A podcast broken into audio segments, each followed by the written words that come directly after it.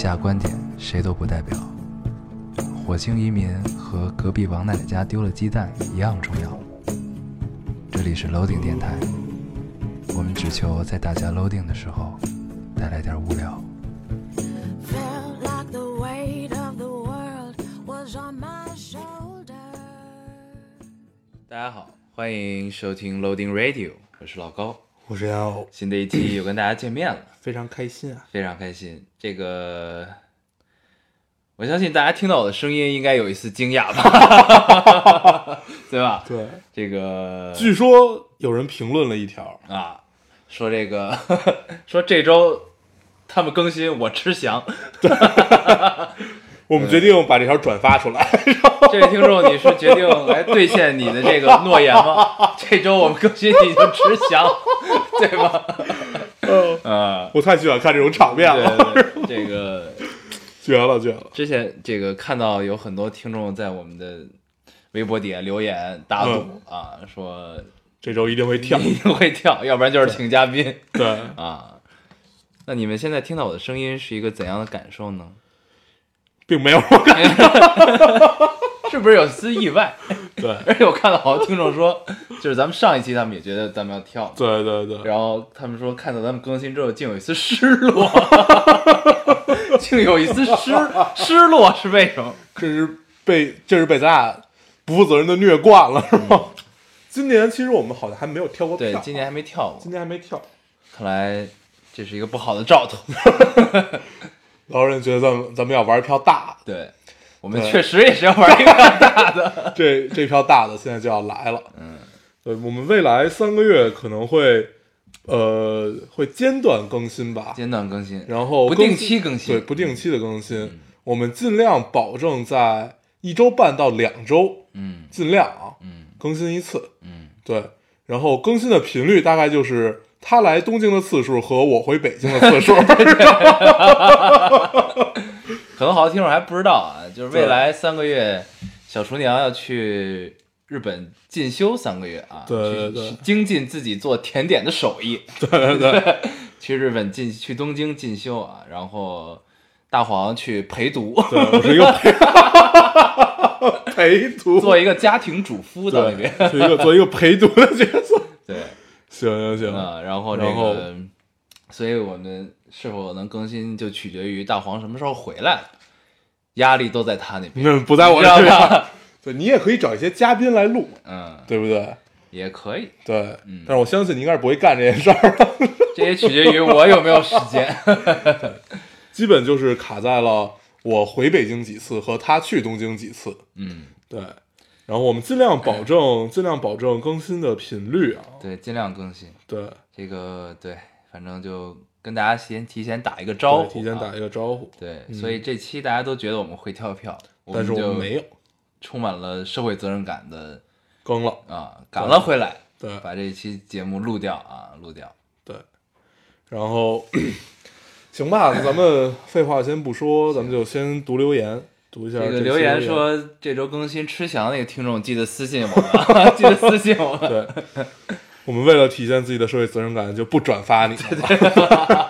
你私下跟我们联系，我们私下来兑现这对。这个但是我们截图了，删是没有寓意的，对，好啊，对不对？这个咱们进入这一期节目之前，还是老规矩，嗯，读一下留言，我先读一个啊，先读吧。这个听众说，老公烟民一枚，呃，求助冒号，我也看这个。对，，老公烟民一枚，平时我都是叫他去卫生间和阳台门外抽，可打游戏的时候没有办法，可怜我可爱的白色桌子、键盘啊、鼠标垫儿都会落上烟灰。我其实没有洁癖，唯独对烟灰迷之嫌弃。嗯，每次倒烟灰缸的时候，我都得戴个手套，捏着鼻子，嫌弃到爆。他还说玩游戏不抽烟不爽。请问两位烟民大叔，真的是这样吗？呃，读到大叔的时候，特别不想读出来。对，确实是啊，确实是这样，确实是这样，就是当你玩游戏的时候，不抽烟是一件尤不太可能的事儿。死了之后，对对吧？玩这把游戏，这条命你死了，对这个等复活时间的时候，对 那个时候特别适合点一根烟，，为什么呢？因为那会儿你实在没得干，对而且又很心烦意乱。对，特别适合点一根烟。点一根烟可以镇定一下。对，但是我告诉你一个，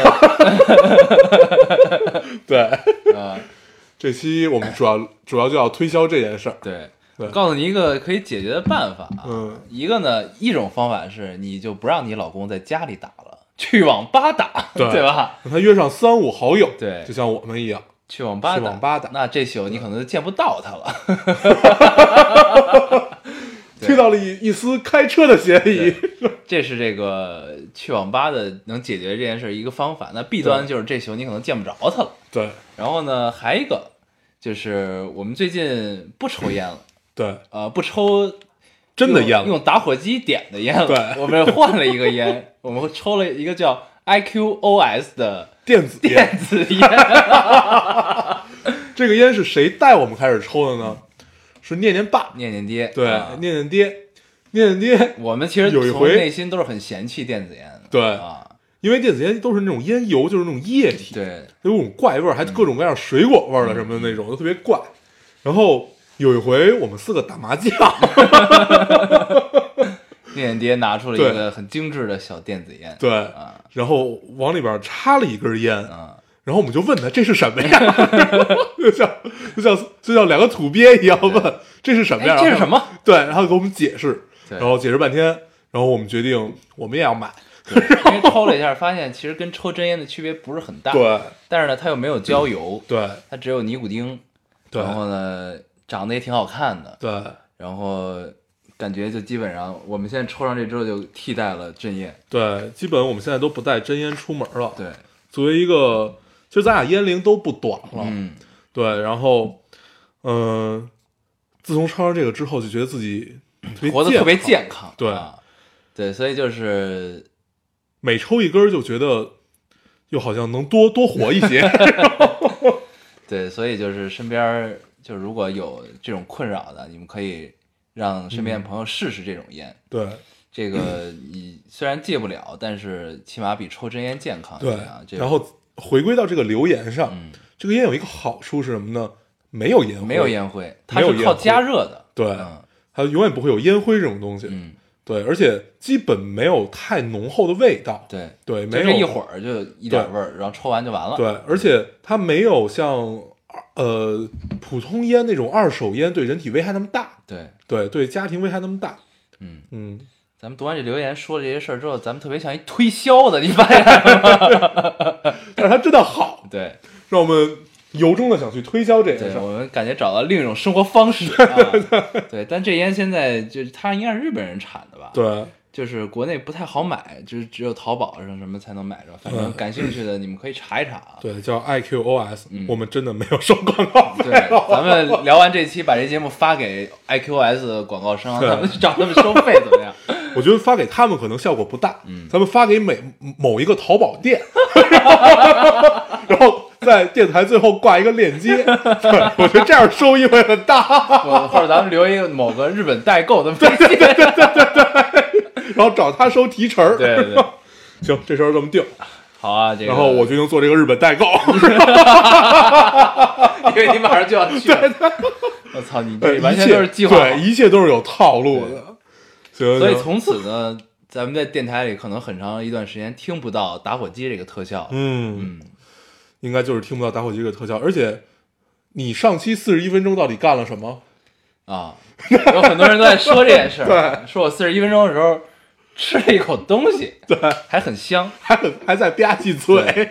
我来告诉大家，还原一下这个场景。嗯是这样，上一期节目呢，在开始录的时候，嗯，我呢桌上摆了一橘子，从开始录的时候我就看着它，我就一直看着它。后来 那会儿我刚吃完晚饭，然后聊到四十多分钟的时候呢，实在等忍不住了，就把这橘子剥开吃了。我也不知道这橘子哪儿来的，就在我面前，一直在我面前，你就一直盯着它就，看着它。对，后来就把它吃掉了。们你们之间有一种气场，就是一场较量。对，后来把它吃掉，对最后我赢了，对，把它吃掉。然后而且我看啊，有听众还说，嗯，他能听出来你吃了橘子，这确实挺厉害的。对，所以就是做到？给大家解答一下这个困惑啊。对就我确实吃了东西，对对对，而且我吃的是橘子。还吧唧嘴。行，好啊，你读一个你读一个读一个。嗯这位听众说啊，这是我觉得我有病系列，嗯嗯，这系列延续下来了。这位听众说，我觉得我有病，一生气就哭，控制不了的那种。下完课去买卷饼，跟大叔强调了三遍不要熏肉（括号说了不喜欢熏肉），结果还是给我加了。我一想，加了就算了，大不了吃的时候挑出来，然后戴着耳机继续等。（括号听呃老呃听老丁，在他等的时候在听老丁。嗯嗯，大叔估计以为我听不到，很得意的教导兼职小姑娘说：“以后这种都给加，加了他也不吃嘛。”然后（括号加一点肉，多收几块钱）回括号，我有点生气，就加重了说一句：“我真的不喜欢熏肉。”一会儿又要挑出来，然后就哭了。呃 气哭了？呃，不想哭，泪目自己流的那种，就是忍不住自己、嗯，自己就开始嗯你。不用给我解释，大叔一你脸像对待一个智障一样，然后？每读一句就要解释一下。因为我怕你不懂嘛，行行行，对吧？然后大叔一脸懵逼，然后我好怂的感觉，嗯特别有画面感。嗯，一生气竟，然感觉有点萌。对，气得直跺脚，最后哭了。我真的不喜欢熏肉，然后开始哭。我们真的遇到过气到跺跺脚的姑娘，嗯，比如说像叔娘，她盛行的时候就特别喜欢跺脚。他还是他现在已经不这样了，嗯，在他还懵懂无知的时候，我们骗他北京的大楼是会下沉的那个年代。那就是他生气的时候真的会跺脚。他现在已经可以跟我们对骂，嗯，让人感觉很不习惯，有的时候我们竟无法还口。对对对，这因为他说话特别快是。很不好的一件事。对，嗯而且他每次怼我们的时候都特别由衷的在怼，啊，很由衷，对很认真。让我们根本无法反驳。对，行，我读一个，嗯，这是一个有关狼人杀的。第一次玩狼人杀，我随便进了一个包间儿，突然发现里面的人可以说话的，吓得我赶紧退了出来。所以，姑娘，在你在你概念里，这个游戏打字儿，应该是打字的，靠打字儿玩的啊，所以一把游戏要玩三个小时。就光说话都能玩一个多小时。对这个留言也透着一丝萌感，嗯，居然可以说话，吓得赶紧退了出来。退了。有意思，有意思。其实我们也不知道它到底是一个什么样的软件。天天狼人杀吧，应该是。对，还有叫手狼的，好像，嗯，反正就这这这一类。对，没玩过。念念爹玩过，嗯，他玩的时候呢，就一直在骂人家，对，念念爹玩这个游戏就像在发泄一样。就像在看国足一样。对，啊，但国足最近赢了，非常好，非对常好。嗯然后好多人想让他们聊一下这件事儿啊，嗯，但是我们并不知道怎么聊。也不知道怎么聊，就赢了嘛。对，因为我们俩也没看，对，对我们俩也不算特别，忠实的球迷，对我们就是那种什么世界杯、欧洲杯，对。会凑一凑热闹。凑个热闹去看。对对，对，嗯。然后但是我们有喜欢的球队，嗯，但是喜欢的球队也不是说他每场球都会去看，对。对。但是我前两天看了一场球，啊，因为我不是喜欢巴萨嘛，嗯。然后前两天是呃欧冠，欧冠的小组赛，嗯对呃对，应该就就是算小，呃就不不不不是，应该是八八分之一决赛还是十六分之一决赛，我忘了，反正就是跟巴黎圣日耳曼叫大巴黎嘛，嗯大巴黎踢，然后他们相当于是要踢两场，然后算然后算你比如说你有没有客场进球啊什么，就这样一个算法。然后第一场的时候，然后巴萨被灌了一个四比零，后来客场大反超是吧？啊，对，客场打了一个五比一还是多少，我忘了。就是奇迹般的在啊客场反超，哎，不是不是，在在在主场，在主场是反超，主主场反超对，就是欧冠历史上很少有这种，就是你第一场被灌了这么多，第二场还第二场还能反超回来的。因为是要算小球的。对对对，要算小球，嗯，很难。好，对这个特别高兴。我们还是祝贺国足啊，战胜了韩国队。对，据说已经七年了。对已经很久没有战胜过了。对这个还是很值得纪念的。而且这个当口战胜了，对对对，也显得特别合适这，时间段特别的妙，特别的妙。很合适。啊行，多的我们就不聊了啊。祝贺国足，祝贺国足也希望这回可以冲出亚洲，嗯走向世界。嗯嗯，好，我来读一个啊。好这位听众说，和姐姐一起听烙丁两年多了吧，每个人 每个人都喜欢你们魔性的诡异的笑声。我却喜欢你们在主播时不小心发的声音，那样我觉得你们离我特近，是不是就像我上一期吃东西那种感觉？就最后一句是你自己加的，对，这这句是我加的，还没读完呢，还没读完。然后哈哈哈上次呃，上次微博上发出呃发布老高出差的动态图，姐姐说，如果我像老高那样豪迈的走路，再提一提裤子，我估计我又得被我家老爷子逮上去教育课了。是的，我是一个豪迈的女生，却老是很忧郁。从小到大喜欢跟着姐姐，无论姐姐去哪儿，我都愿意做跟屁虫。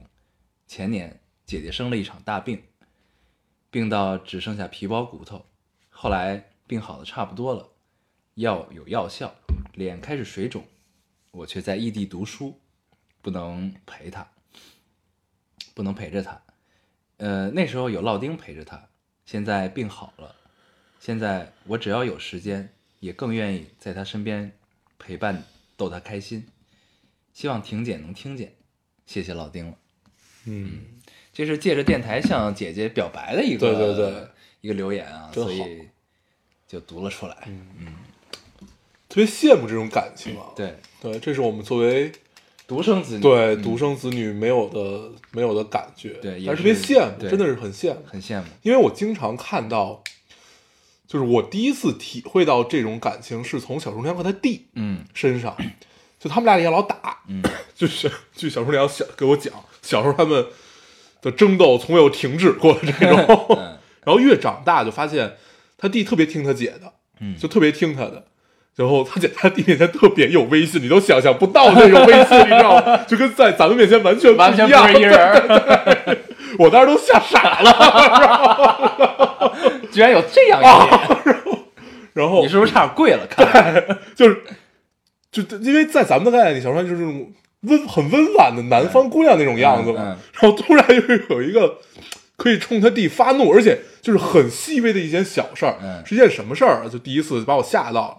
有回我带他弟去买星巴克，嗯我忘了小孩不能喝星巴克，不不能喝咖啡这件事儿。嗯我当时想，我说，哎，他喝一杯摩卡什么这种应该没事儿。嗯，后来他姐就急了你也挺了，二的，对我就我因为我就完全没有关注这件事儿他弟也不小，上初中了嘛，嗯对，然后 后来他他先跟我急了，嗯但是我不知道嘛，嗯我就跟他急了。嗯后来他发现他急不过我的时候，他就去跟他就去跟他弟急，然后那那一幕真的是吓到我了。嗯但是他弟真的是特听他的，嗯而且他就是这种亲情的这种兄妹啊，就是这这样的感觉，就是会让你作为一个旁观者看来是如此美妙。嗯，对，挺好的，真的好这是这是我们没法体会的一种对一种关系，一种感情啊。我们最亲的就是所谓这种，也就是像表哥、堂哥、堂姐、表姐，这个样子。但其实平时接触也不是很多啊，对，因为你不生活在一起嘛。对，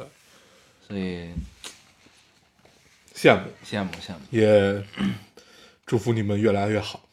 也谢谢你们听我们的电台。对，对希望你姐姐可以听到你的留言啊。对婷姐哈，婷姐，嗯，好，行，我读一个啊，嗯，这个听众说，看了《向往的生活》，就想起了陶渊明的《归归园田居》，然后他就下面把这把这整采菊东篱下，就整整首诗写了一遍，我就不再读了。嗯然后他说这首诗很有画面感，这期聊的真好。就是我突然想到，咱们咱们上期就一直在聊关于撕标签儿和打破镜子嗯，这件事儿。大隐隐于市。对，然后 我最近重新看了一个电视剧，还没没没有看完，我跳着看的。这个电视剧叫《大明宫词》，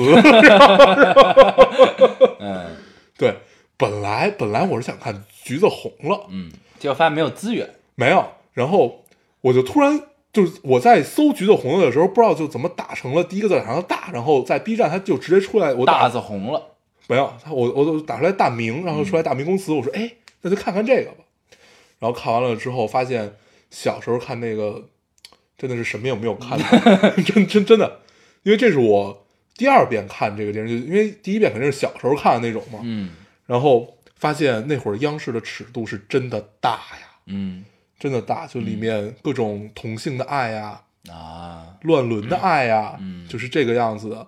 但是你丝毫不觉得恶心，你明白吗？不反感，对，尤其就是同性，你肯定就是大家司空见惯，这个无所谓，你肯肯定谈不到恶心这块儿。但是乱伦总给人感觉是一种特别奇怪的感受，对吧？嗯。然后，但是在里面是那样的唯美，那样的诗意，然后它整个台词真的特别像沙翁，嗯。就像沙翁的剧和沙翁的本子，嗯。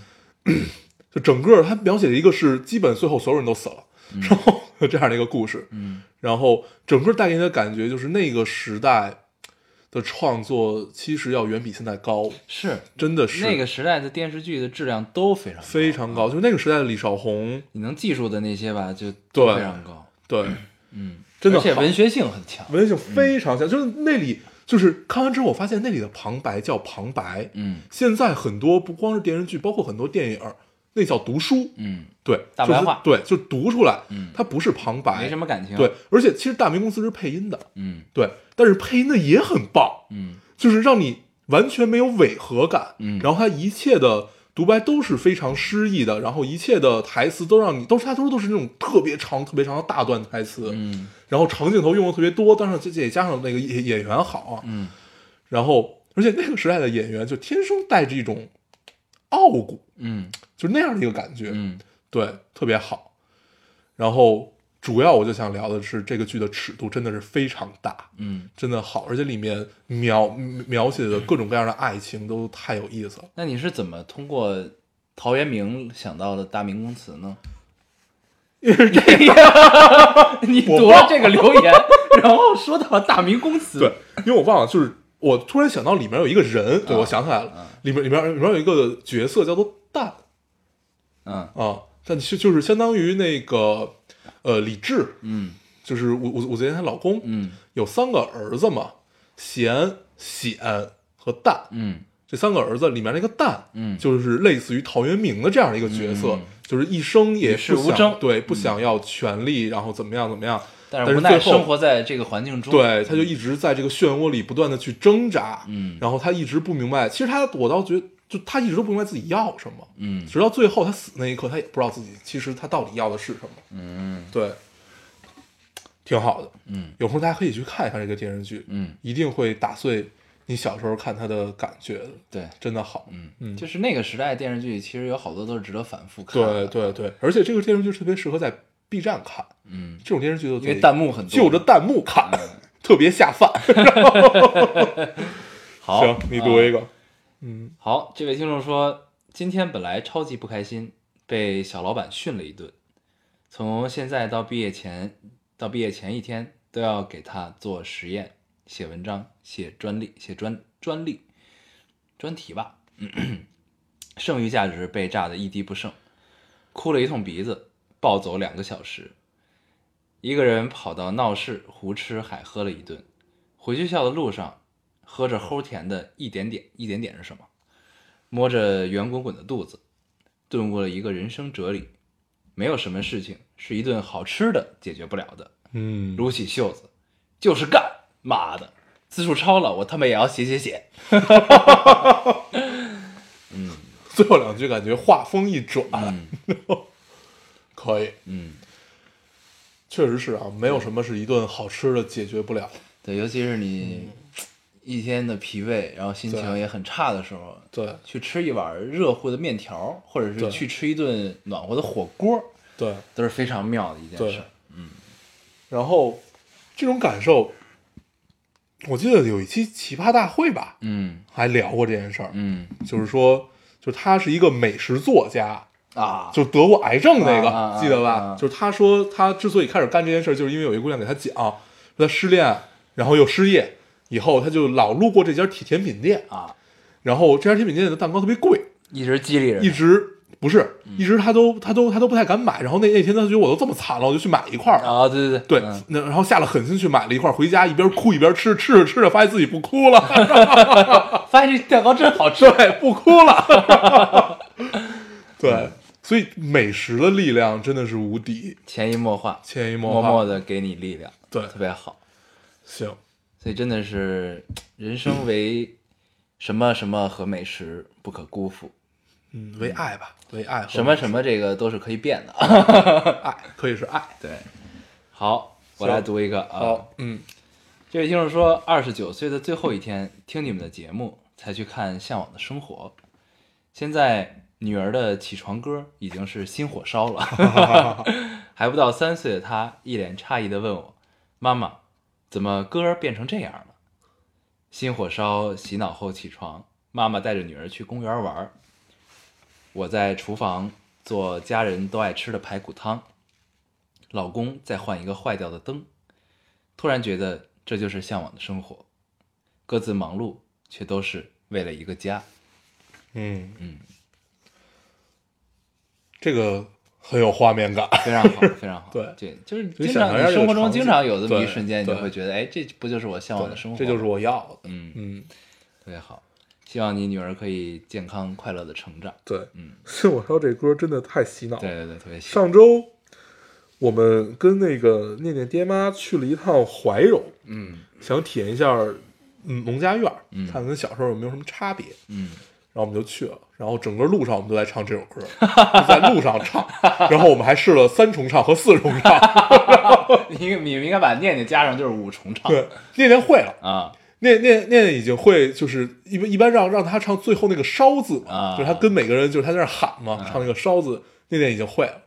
念念的第一首歌是西湖的水，西湖的水，我的泪。对，然后现在已经变成了心火烧。嗯这首歌真的是太洗脑了，嗯，特别好，而且这首歌就必须得多重唱才好玩。对，嗯，而且因为它歌很歌词很简单，旋律很短简单，对别人重唱之后就更洗脑了。对对对，特别好。嗯，行，你还有吗？我还有，行啊，你没了。我没了。好啊，嗯我来读一个。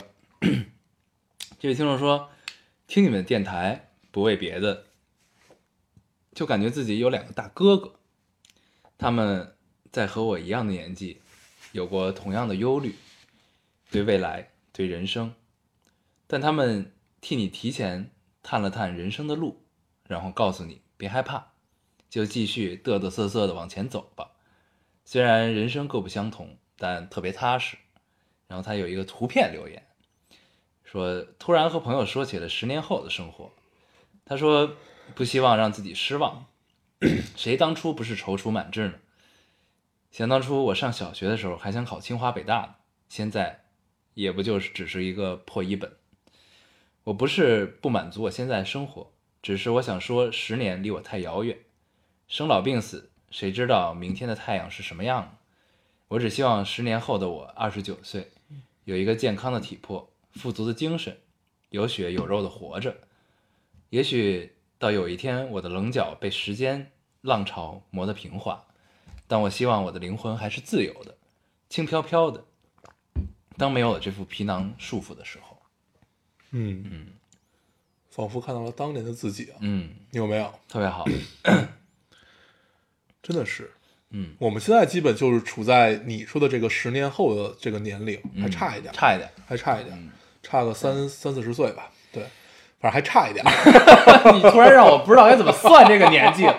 对，还差一点。嗯但是就突然想到自己在十八九的时候想这些事儿，嗯感觉好像现在现在还是照着那会儿想象的去生活的。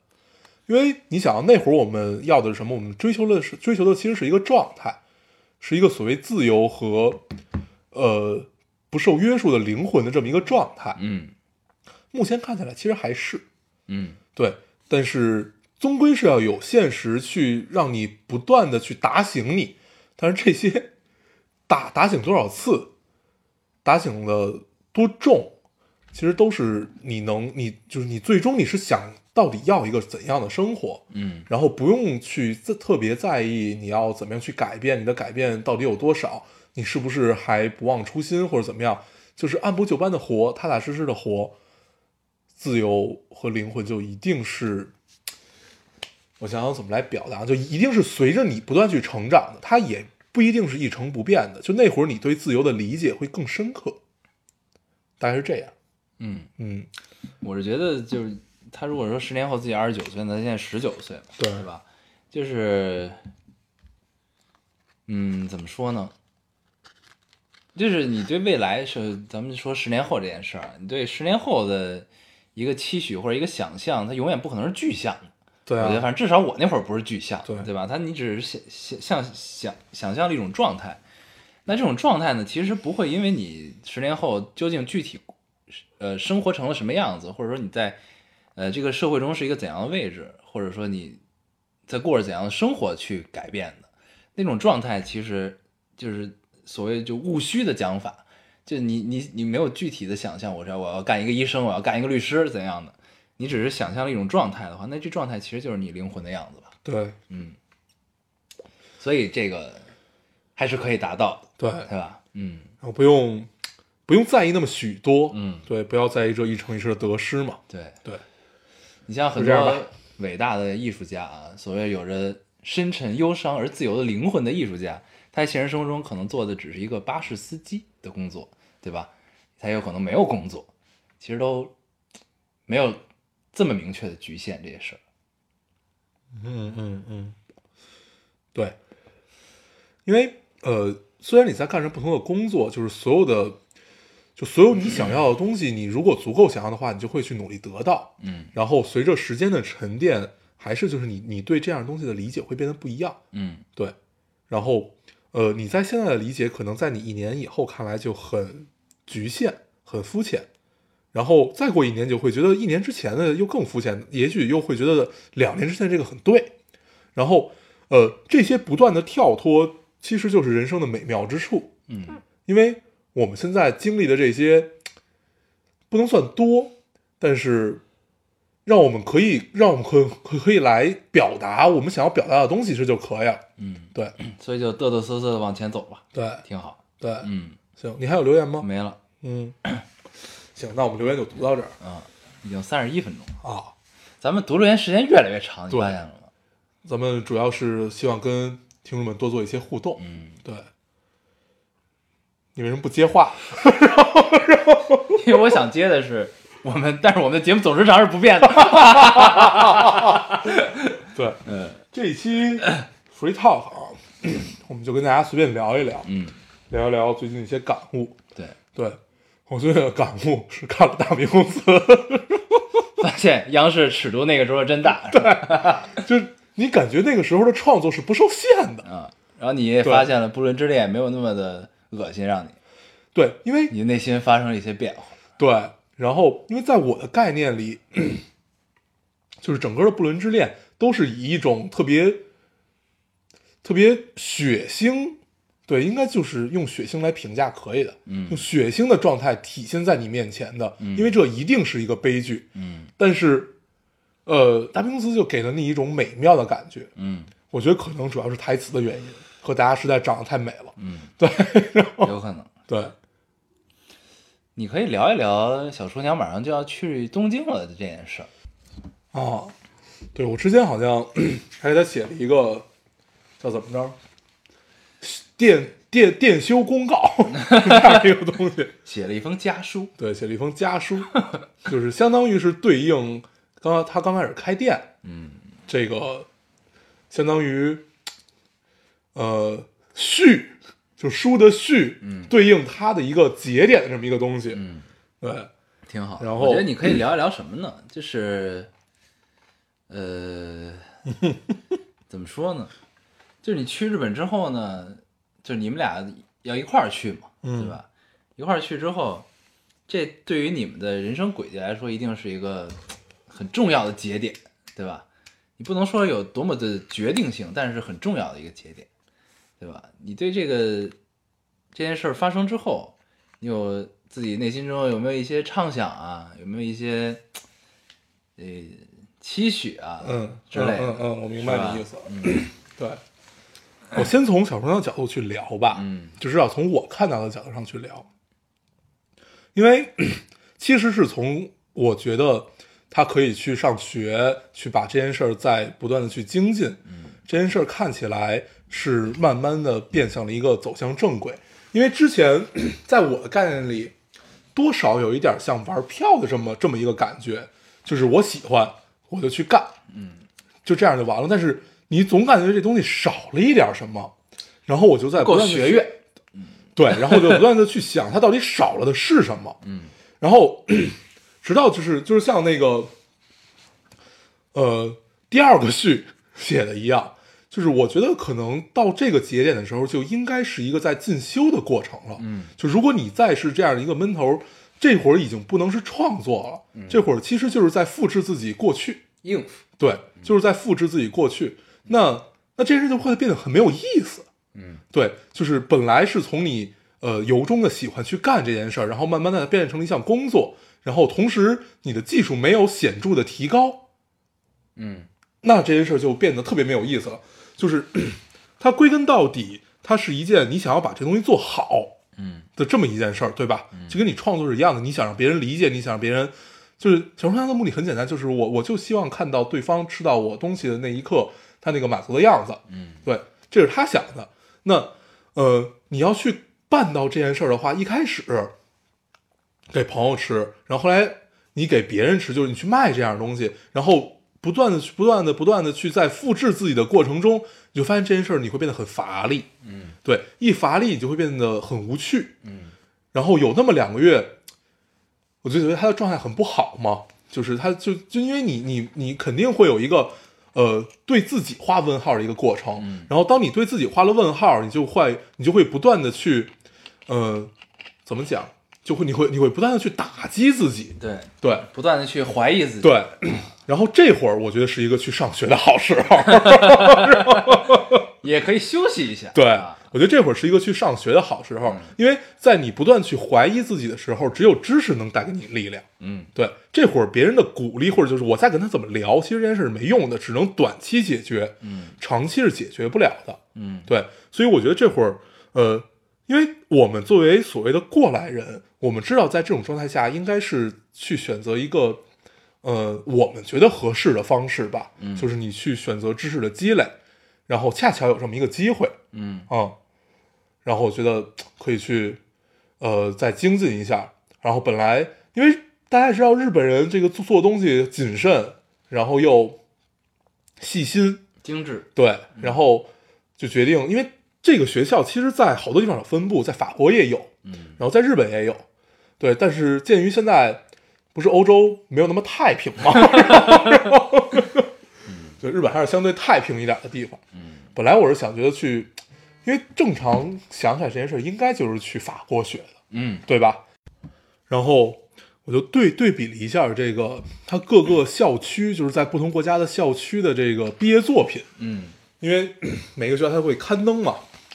然后我看了一眼，好像日本的比法国的毕业作品看上去要牛很多的样子。而且去法国好像学时间要更长一些，是吧？呃，也不是，它其实都是分这种课课程时间长短的。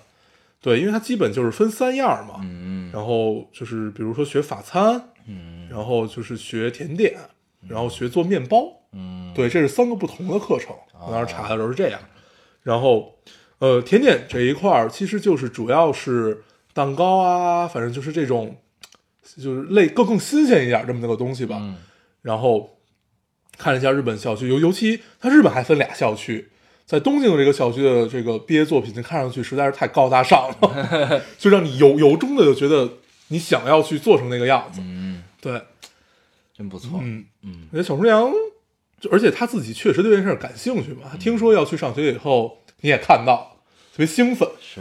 对，打打心眼里高兴，打心眼里高兴，对，特别像，就是就是跟那种小孩刚买了一本买买了一本新书，特别想去看那种感受似的，嗯。还挺好，就感觉这件事儿做对，嗯，那你有什么计划呢？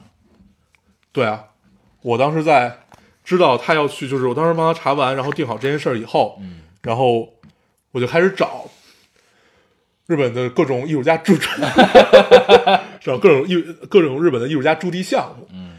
然后申到了两个，我一共申了三家，然后指导的那个没有申请过，指导啊，指导特别好，对，因为我最想申的那个是指导的嘛，但是那个指导那个他都排到了大后年，就如果要去的话，他只能是呃，好像是在一九年吧，一九年还是二零年年初，他有两两两个月的一个项目。我觉得咱们可以给听众们介绍一下指导是什么。啊，可能听众哦好行行行对怎么回事儿。指导是日本的一个岛，对，这个岛就是一个美术馆。艺术之岛，对这岛上有各种美术馆，各种画廊，对，大家可以其实就可以百度一下嘛，嗯查一下，直就是直来直去的直，嗯岛就是岛屿的岛，嗯，对。然后大家可以看到上面这个整个这个岛就是就是整一个大大型艺术区，对，那个岛上呢有一个经常被拍到的一个东西，就是草间弥生的那个南瓜，对，在码头啊，嗯，那个南瓜特别出名，对。嗯然后，呃，后来深造一个就是一个是东京都国国立美术馆，一个是东京都写真美术馆的一个相当于艺术家助力项目，这这么这么一个东西吧。嗯然后正好可以去看一看，看看那边，因为我一直觉得，就是我还是挺喜欢日本的艺艺术家们的，而且他们的创作作品我也是真的是相当喜欢。嗯就他们都带着咱们最古老，就咱们咱们古古代最古老的那种对艺术的向往去创作，就包括他们的当代艺术，其实也是。尤其在摄影上面，我们抛开荒木经惟，其实荒木经惟也是抛抛开荒木经惟和森山大道不谈，比如说，呃，就那会儿一直推推荐你那那些所谓的大家们，就他们的作品都会让你觉得由衷的高兴。然后这回我还收到他们的讲座，嗯可以去看一看。到时候如果有些心得的话，正好回来或者你去，咱们可以聊一聊这件事儿。好啊，对我特别开心这件事儿。对，因为其实怎么说呢，日本是一个挺神奇的国度，嗯，这两年去的次数比较多哈，对，然后你会发现，就是其实整个，嗯，在就是人类社会分很多很多呃分类，每一个分类其实都是一个圈，一个圈。然后你说日本的时尚啊，咱咱们单说日本的时尚这块儿，他们其实你到了日本，尤其是东京之后，你就会发现，就是走在街上，你看到人的风格都是很鲜明的。就大街上人的穿衣风格都是很鲜明的。你上班，你一看这就是一个工作的上班族，然后有的穿的就比如说所谓的日本大叔范儿，然后元素风、涩谷风，嗯，它有很多分很多不同的风格。然后这个我是觉得，这跟这跟艺术我觉得是很相似的，就是他们他们接受，就是因为他们的这个时尚进程和艺术进程，我觉得应该是比咱们要快三十年左右的。应该不止。嗯，嗯就是他们从小培养的，这是一个体系。就是比如说，你从小买衣服，你你比如说你进这家店，这家店就都是这种风格的。他们其实对大牌是没有没有没有没有那么那么认或者那么追求嗯大牌这件事儿的。嗯就是他们比有很多买手店乱七八糟，你比如说你进了这个买手店，他们会让你感受到一种去品牌感的东西，就是你不会在意这个是一个什么品牌的衣服，你只会在意这个衣服的风格是否适合你。对，然后艺术我觉得也是这样，它不是盲目地追求说哪个大师做得好，那我是不是要去模仿他的样子或者怎么样？那其实他都是赋每一个人作品是赋予了自己对生活的理解和对这个世界的理解，它对不是说去跟随谁的风格去做一件事情。对，就你刚才说这个，反正这这两年大家一直在探讨这件事儿啊，就所谓的去策展人化和去美术馆化，嗯就在艺术上面是这样的。嗯之前大家有印象的话，呃，有一个司马小姐，嗯然后之前她来第二期的时候，我们聊过一个关于去呃去美术馆画，他就自己做了一个叫一个人的美术馆，嗯，就是他自己家就是他自己的美术馆，他这个家只能容纳他一个人，他在里面他充当了所有的角色，他充当策展人、艺术家、扫地工、嗯馆长，就各种各样，嗯然后厨师，嗯然后就是所有的角色由他一个人来承担，这是一个比较明显的去美术馆画的一个形式的表达。嗯然后事实上看起来他现在做的也不错。嗯然后呃这两年这个课题实在是太火了，就大家都在聊这件事儿。嗯然后呃，所以去策展人化就相当于是一个最本质艺术家的表达。这件事儿到现在还没有成成成体系啊，只是大家在不断的去尝试。嗯但是我觉得是应应该会是趋势，应该会是趋势。嗯嗯就像就像你刚才说的这个时尚是一样的，嗯在你不追求就是所谓的大牌，就相当于就是名名牌嘛，嗯对。然后抛开名牌不谈，我们只喜欢里面的某一件衣服和它某一个风格，对对，是这样的一个东西，对，对，就其实这是挺有意思，这是一个怎么说呢？是经历了经历了一圈洗礼之后的一个状态，我觉得。对，这应该也是一个西方文化对日本的反哺，对，就是我相信，就是是肯定日本文化反哺回去的这么一个状态，都会经历这个阶段。，对，就是从盲目的追寻一个东西，到逐渐找到一个合适自己的套路。其实还是对，就挺就是你到不同的国度去看这个事儿，其实还挺有意思。你会发现，其实进程真的是不太一样的这事儿对。啊，然后呃，从某家来谈的话，嗯、首先要承认我们确我们确实还在一某一些方面是很落后的情况下，嗯。就是至少是跟不上，呃，比如说一些西方国家或者说是日本的一些进程，嗯。然后但是呃，我们所有的形式外的东西都已经达到，嗯，对这件事就很有意思。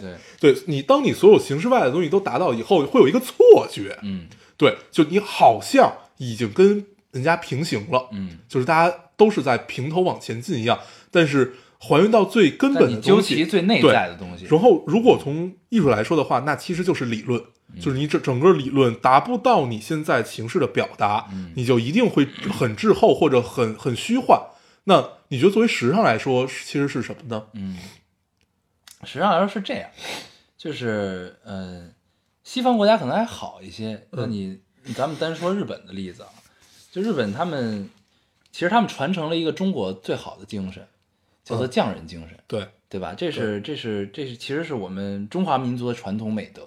对但是其实反倒到我们本土，其实这个东西没有得到很好的继承。但是现在咱们国家其实也在也在极力的鼓励这个东西，啊对对对叫做这个匠人精神嘛。对，不断的宣传，对，你在鼓励这个，这其实是一个特别好的现象。对那咱们说回来日本这个事儿，就是他们其实是特别追求这个东西的，就是就是你当就有，比如说你单说时尚这块儿啊，就是有，比如说我们不不不说出品牌的名字，我们只举举个例子啊，就是有一个日本的品牌，那它可能在国内，在日本当地本土都已经有了一定名气了，因为它的你不管是它手做的风格也好，或者说它的做衣服的风格的工艺也好，怎样的，反正它有了一定的名气。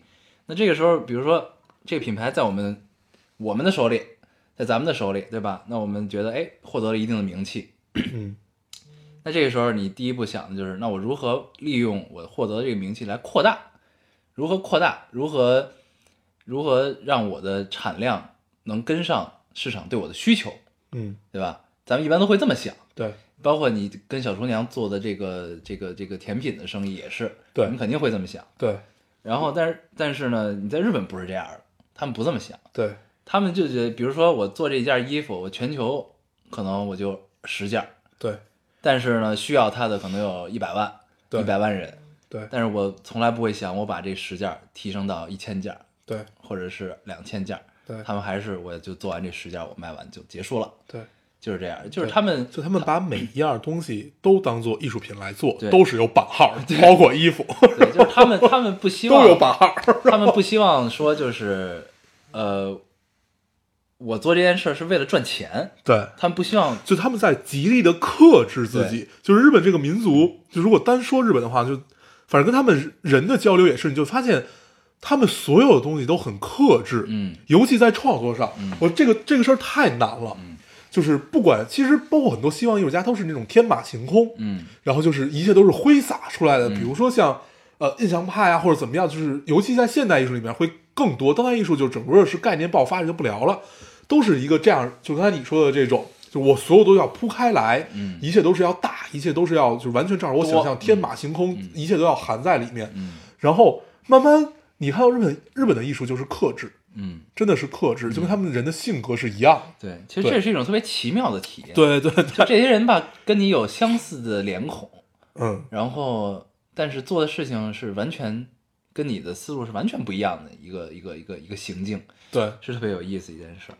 然后他们其实，他们就是也会跟当地人聊嘛，他们其实是会以我这件做这件事儿以赚钱为目的为耻，嗯，他们是特别不愿意，对，就是也可能是因为面子，其实日本人也挺鸡的，挺对对挺小心眼儿的，对对对对你知道吧？真挺小心眼儿的。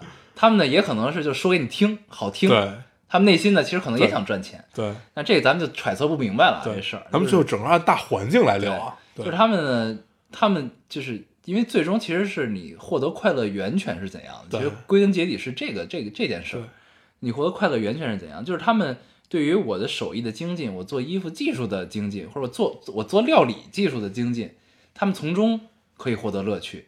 嗯，但是可能赚钱对他们来说反而，哎，没有那么大的乐趣，对所以他们才可能说不是为了赚钱目的去做这件事，而是为了我可以日日益的精进，对然后获得更多人认可，获得别人对我的尊重。嗯，那以这个为快乐源泉，那这个出发点不一样，那可能最终我们看到结果和他们的行径不一样。那我们照着这个理解，也许就可以明白这件事儿对，啊。就像有一期那个小松奇谈，小松奇谈聊说，呃，街街街这边和街那边嗯有两家日本的千年老店啊啊啊我然后听那期对，说有两家千年老店，然后他就去了一家，啊，然后跟人聊说，哎，对面家怎么样啊？怎么样？然后一开始啊，他们也不错，他们也不错，怎么样怎么样？后来聊着聊着也说，但是他们吧，三百多年前换过一老板。嗯，一百多年前。啊，反正就几几百年前换换换过一个老板，对，他们呢，就对于就这种百年老店易主换老板这件事儿，是觉得特别重大介意对，很可怕意一件事儿，对。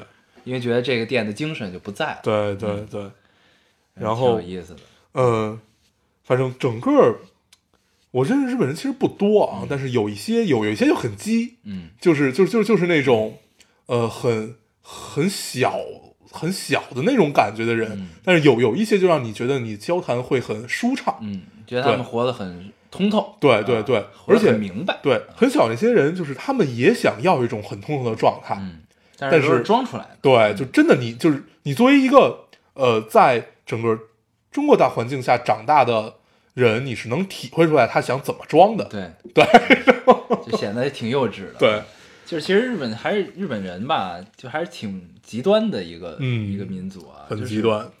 就是呢，你你能见到那种就是所谓特别豁达的那种人，对你也会见到就那种特别要面子。其实其实日本人是一个特别要面子的民族啊，，对，很有意思。就是他要起面子来，可能比咱们还要面子，嗯，那那样的。嗯是什么呢？就是比如说你见一个日本可能呃在某个领域内相对有些知名的人，嗯然后呢，他们呢就会要求你如果约着跟我会面，那你要带伴手礼过来。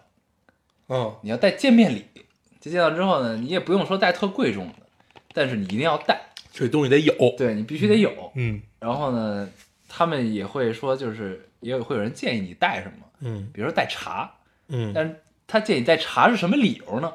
茶的茶是可以让人想起家乡，想起故乡，能使人安静，怎样怎样怎样。嗯那这个东西送出去，他们会觉得哎还不错，他会建议你送这个，嗯然后这样的话，对方也会很高兴。嗯，就是套路都都有迹可循，你知道吗？特别有意思，但是一个程序。但是对方真的会很高兴。对对 就算对方不高兴，他也会不会让你看出来他不高兴对，日本的礼就很有意思啊。就他们，反正我每回见到他们的时候，都是有礼物的，哪怕哪怕就是很很小的，就是几块巧克力，嗯。或者什么样的这种东西也好，就他们每次见到你就一定要从包里或者兜里掏出来点什么给你，对，然后这会儿我就很尴尬，嗯。因为我没有啥都没带，因为我什么都没有，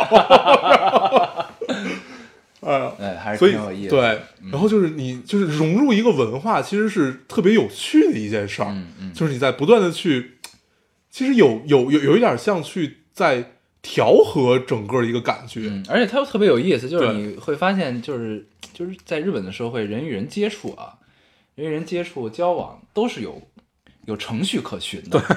就是你跟这这类人交往，嗯这种人交往，你该做什么，嗯你该说什么，嗯你该这怎么表现，嗯有一套规则。嗯另一类人是另一个规则，就还是挺有意思。你像咱们呢，交往就是，呃，有的时候是拼情商，对吧？嗯你是否周全，然后 啊，你办事儿办事儿是否得体，但是没有特别详细的规则，对告诉你你这个时候该做什么，对该说什么，对吧？但是他们他们就特特特别详细，程序化。咱们是靠经验。对对对，就是就是所谓的见人下菜碟儿什么也好，就是其实咱们的套路也是有一套自己的固有套路，但是没有一个就是摆在明面上，就你一定要这么去办的这个套路对对对。就咱们的所有的潜规则是自己的，他们的潜规则是浮上来的。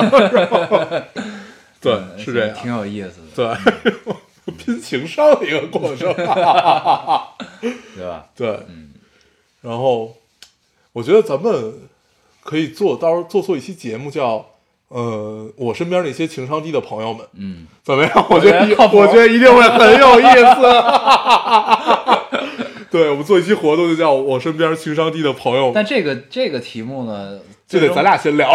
不是，我觉得最终的走向最有可能是变成直男癌吐槽，啊，你知道吗？，对，就其实直男癌的这 这些事儿呢，往往跟情商是直接挂钩的，你知道吗？嗯，对，然后最最最近好像在吐槽直男癌特别多，然后也不知道怎么了，嗯。然后我还在反思这件事儿来着，就是有没有直男癌，就到底直男癌是什么？但是其实我是没太想明白，嗯，你想明白了吗？我觉得就是应该是男生跟女生的思维逻辑不太一样，嗯，嗯，对才造成了所谓直男癌的这个现象出对现。，但是你想这件事儿啊，就是有直男癌就必定有直女癌，对，对吧？嗯，但直女因为癌我其实不太了解是怎么回事儿。就对，因为我就在想这两个到到底有有没有什么关系？他们一定有一个共性和有一个区别，嗯除了在性别上的区别，一定有别的区别。嗯对我一直没闹明白。如果有就这个很有了解的听众，可以来给我们普及一下这个知识啊。嗯嗯，对，那你说有直男癌和直直女癌，有没有腐男癌和腐女癌呢？那应该是弯男癌和弯女癌吧？嗯，反正就我我们也不知道该怎么定义啊。嗯对，可以来聊一聊这件事儿。但是这件事儿其实特别不好聊，真是很容易就聊到女权上面。嗯，对，然后就怎么样怎么样的。因为我在看大明宫词的时候，发现弹幕里好多刷女权的。好危险呀、对，这个话题好危险。对对对，就是突然有一个人说了一点什么，然后突然就是弹幕就满屏了，就开始聊这事，你说的不对，怎么样怎么样怎么样怎么样怎么样，然后价值观的探讨。对对对，还是挺有意思，还是挺有意思的。嗯我觉得，我觉得这是一件好事儿，这是一个特别好的事儿，就是大家在各抒己见。我不同意你，但是我保留你说话的权利。对对因为你也屏蔽不了他。对，你可以选择举报。那咱们还是做一期身边情商低的朋友。对我觉得做这个特别做别的了。我觉得这个会很有趣嗯。嗯，做一个我们身边情商低的朋友们，嗯，对，从咱俩开始聊。做成一个读留言的。对对对应该还是很有趣。嗯，这样，咱们又来找乐了。我觉得这一个会特别好玩。嗯，行，然后这期其实差不多了啊。嗯，咱们主要就是聊一聊我们对啊，对，还还再说一下，其实我对在日本生活好几个月还是挺向往的。嗯，对，尽管好多人告诉我，其实并不太美好，就是在里边生活过的人，因为应该是节奏很快，压力挺大的，我觉得。对就当然你不是在那儿工作，就还好，但是嗯你可能会有一处在一个特别与与这个社会疏离的感觉啊，就像第一次去香港一样，一直游离在这个社会的外边对的一个状态。嗯也挺好的。嗯对，反正一直都是这个样子的。行，嗯，然后那这期节目差不多，差不多差不多。行嗯。那你还有什么想总结一下的吗？咱们总结什么呢？希望你和小厨娘在去日本的生活中一切顺利。你看着我的眼神特别期待，特别期待我能说出什么。然后我看我的眼神，我突然觉得，哎，也不知道该说什么。哎呦，你现在活得太假了。希望你们一切对顺，行行行，一切顺遂你。这话都太官方了，像在发电台一样。行，啊，行吧，那就不总结什么了吧。然后希望我们可以多更新一些，嗯，我在国内想到需要你帮我代购什么，我会告诉你的。加一零，加一零。行，，好，行那我们这期节目就这哎，样你。开始同意了是吧？什么？我说加一零，你同意了？没有啊。你同意了？行，来继续继续口播口播了。